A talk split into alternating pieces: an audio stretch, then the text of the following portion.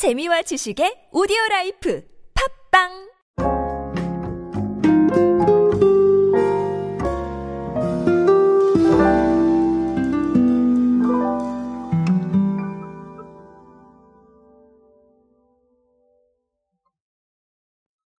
요즘에 유통업의 관심사는 사실은 직관적인 부분이 굉장히 큰 것 같습니다.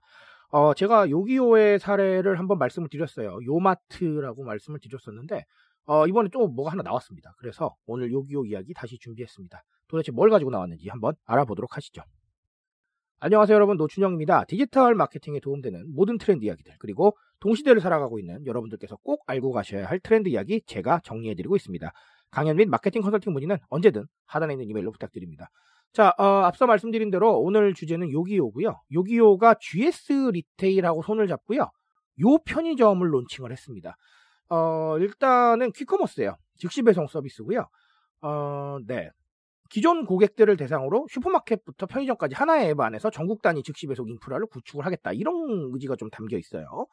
자, 그러면 이렇게 생각을 하실 수도 있을 것 같아요. 아니, 기존에도 편의점 배달했잖아요. 뭐 저도 그렇게 생각합니다. 그래서 제가 좀 차이점이 뭔가라고 생각을 해보니까 일단은 음식을 주문할 때와 동일하게 1시간 이내 배송을 할 수 있다라는 거. 뭐 물론 뭐 음, 기존의 배달은 조금 더 걸릴 수도 있었잖아요. 어쨌든 뭐 그게 일단 첫 번째로 좀 다르고요.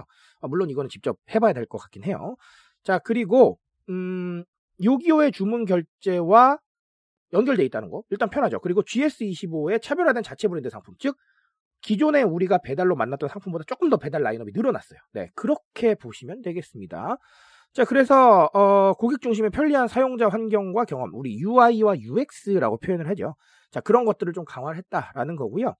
음, 저는 사실은 뭐 이런 것들도 중요하지만, 아까 이런 얘기 드렸죠. 기존 고객들을 대상으로 슈퍼마켓부터 편의점까지 하나의 앱 안에서 전국 단위 즉시 배송 인프라라는 이런 얘기가 있었는데 저는 여기에 조금 더 주목을 했어요.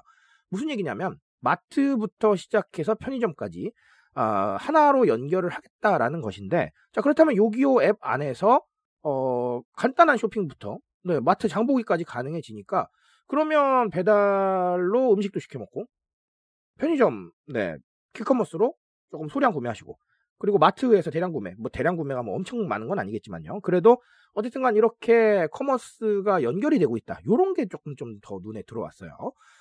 굉장히 직관적으로 어, 변하고 있는 거죠. 음, 아주 중요한 포인트라고 생각을 합니다. 자, 일단은 quick commerce라는 단어를 좀 많이 염두에 두세요. 어, 글쎄요. 저는 어, 모두가 quick commerce를 시도하시라 이렇게 얘기를 드리고 싶지는 않습니다. 왜냐하면 배송 인프라가 안 되는 부분도 있고 배송 인프라가 중요하지 않은 산업도 있잖아요.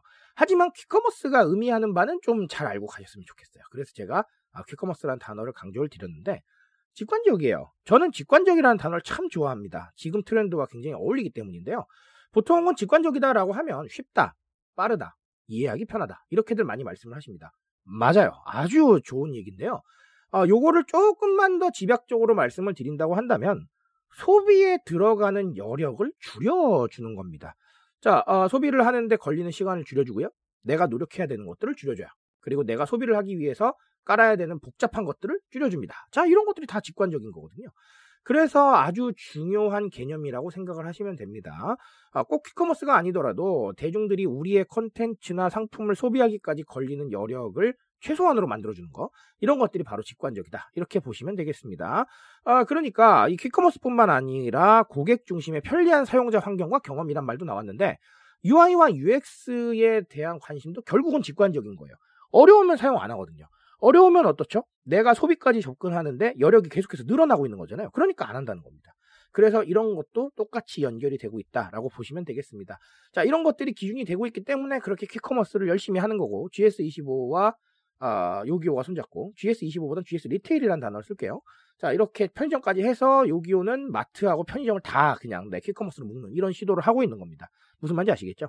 그래서 어쨌든 간 제가 강조드리고 싶은 건 어디에나 마찬가지겠지만 우리의 제품이나 서비스를 소비하는 데까지 걸리는 시간이나 여력과 노력을 줄여주면 줄여줄수록 좋겠다. 아, 이런 얘기를 드리고 싶습니다. 그게 바로 직관적인 거예요. 예, 그게 바로 직관적인 거기 때문에 어, 단순히 빠르다라는 것만으로는 조금 어렵겠다. 뭐 예를 들면 총알 배송 예, 좋아요. 근데 그것만으로는 아니에요. 무슨 말인지 아시겠죠?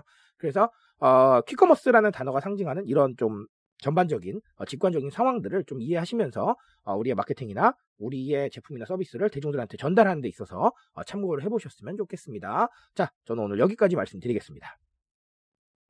트렌드에 대한 이야기는 제가 책임지고 있습니다. 그 책임감에서 열심히 뛰고 있으니까요.